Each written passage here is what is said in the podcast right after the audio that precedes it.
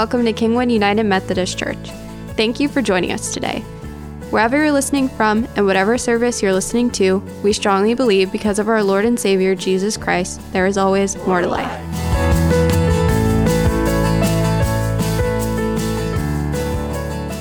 Today, as we, as we continue our series called Undistanced, we look at the ways in which God meets us in the middle of our story. Through the stories of those who encountered the angels, through the stories of those who were in those moments, those early moments of Jesus' birth, we see the ways that God was made present with us. Emmanuel, God incarnate, God with us through Jesus Christ. So today we give praise because we have a God that sees us. We have a God who sees every part of us and still chooses to love us enough to draw near. Growing up in a, uh, in a small town, I grew up at a, a town just outside of Kansas City, Missouri, called Kearney, Missouri population of about 7,000, hometown of Jesse James. It's our claim to fame. Every year we have a parade for Jesse James, the infamous criminal, right? Because that's what you do in a small town. You celebrate whatever you can. But in a small town, my mom always said, I see everything. You know, and, and I, I, never gave much credence to that thought until one day I was uh, coming home, about 17 years old, coming home, driving from soccer practice in the neighboring town. And I came down the, the, the on ramp into Kearney, and uh, it's a downhill on ramp, and it was a little bit slick. And the semi in front of me slammed on their brakes a little bit harder than I expected. And I was maybe, just maybe, as a 17 year old, going a little faster than I maybe should have been. But I slammed on my brakes as well and, and began to skid. And I skid and, and just barely missed the back of the semi and slid into the, into the, the median a little bit. Nothing happened to the car. All's good.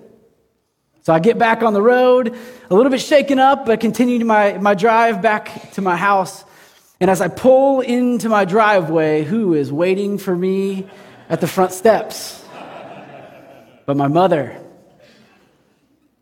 my mom says, going a little fast on the, on the exit ramp?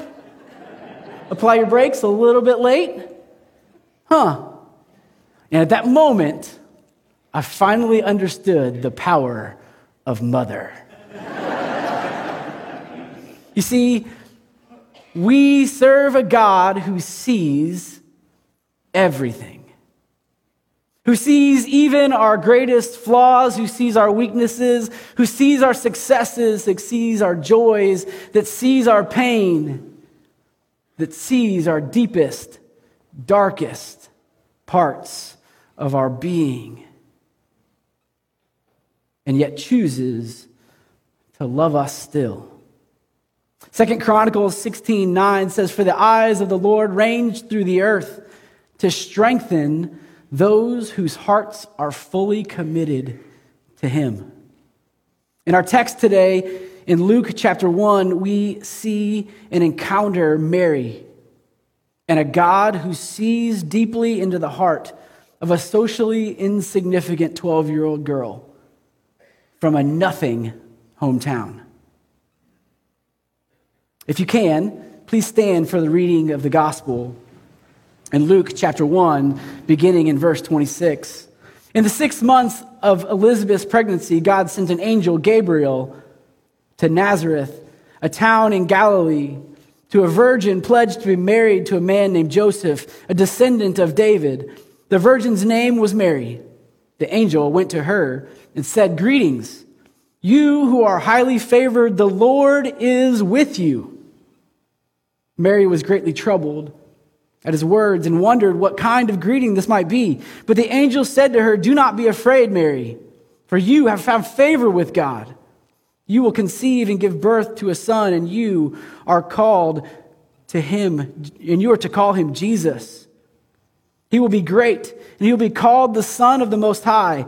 The Lord God will give him the throne of the father David, and he will reign over Jacob's descendants forever. His kingdom will never end.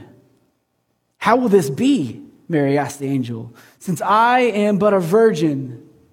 And the angel answered, The Holy Spirit will come on you, and the power of the Most High will overshadow you. Hear those words.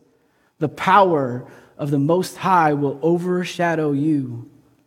So the Holy One to be born will be called the Son of God. Even Elizabeth, your relative, is going to have a child in her old age, and she, who was said to be unable to conceive, is in her sixth month. For no word from God will ever fail. I am the Lord's servant, Mary answered. May your word to me be fulfilled. Then the angel left her. This is the word of God for you and me, the people of God. Thanks be to God. You can be seated. I had the opportunity to stand in that very spot. To stand in the spot where they believed the angel came to Mary. It is a, it's a, it's a, a small little house that was dug up from the ruins, and they've built this massive cathedral around it. Continue on with the pictures, and I got to walk up next to it. It was during COVID, so nobody was there. It was the, the week before it all really kind of came down.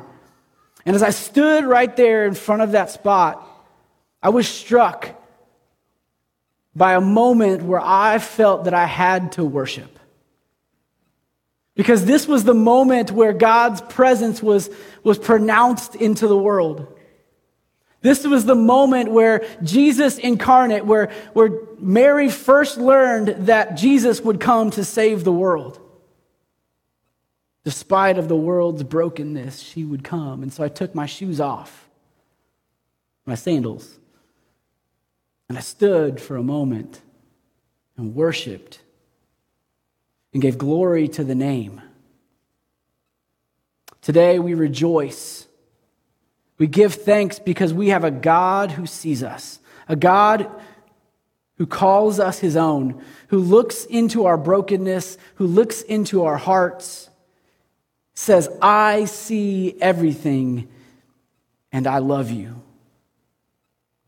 To what, Today in worship, this is not about us taking away a piece of Scripture, uh, taking away a nugget of truth. Today is our opportunity to stand before God and bring glory to His name.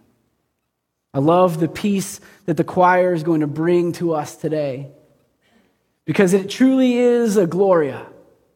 It is a moment of awe and wonder at the God who loves us at the God who sees every part of us and still, in spite of that, chooses to love us, who searches far and wide across the world to strengthen those whose hearts are fully committed to Him. This is the gospel. May we bring glory to God for what He has done. For God so loved the world that he sent his one and only Son, that whosoever would believe in him should not perish, but have everlasting life. Whosoever, regardless of your past, regardless of your brokenness, regardless of the way that you uh, got your kids out the door today in an angry, grumpy manner, regardless of the things that you've done, he so loved you. Mary realized this in her Magnificat as she sang, My soul magnifies the Lord, and my spirit rejoices in God my Savior. Today, as we sing together, as we, as we hear the Gloria, may we rejoice. May our hearts be moved to a glorification of a God who is far greater than we could ever hope or imagine. May our hearts be moved in a way that we understand and we take away that God is greater, that God loves us, that God sees us and still chooses to meet us here.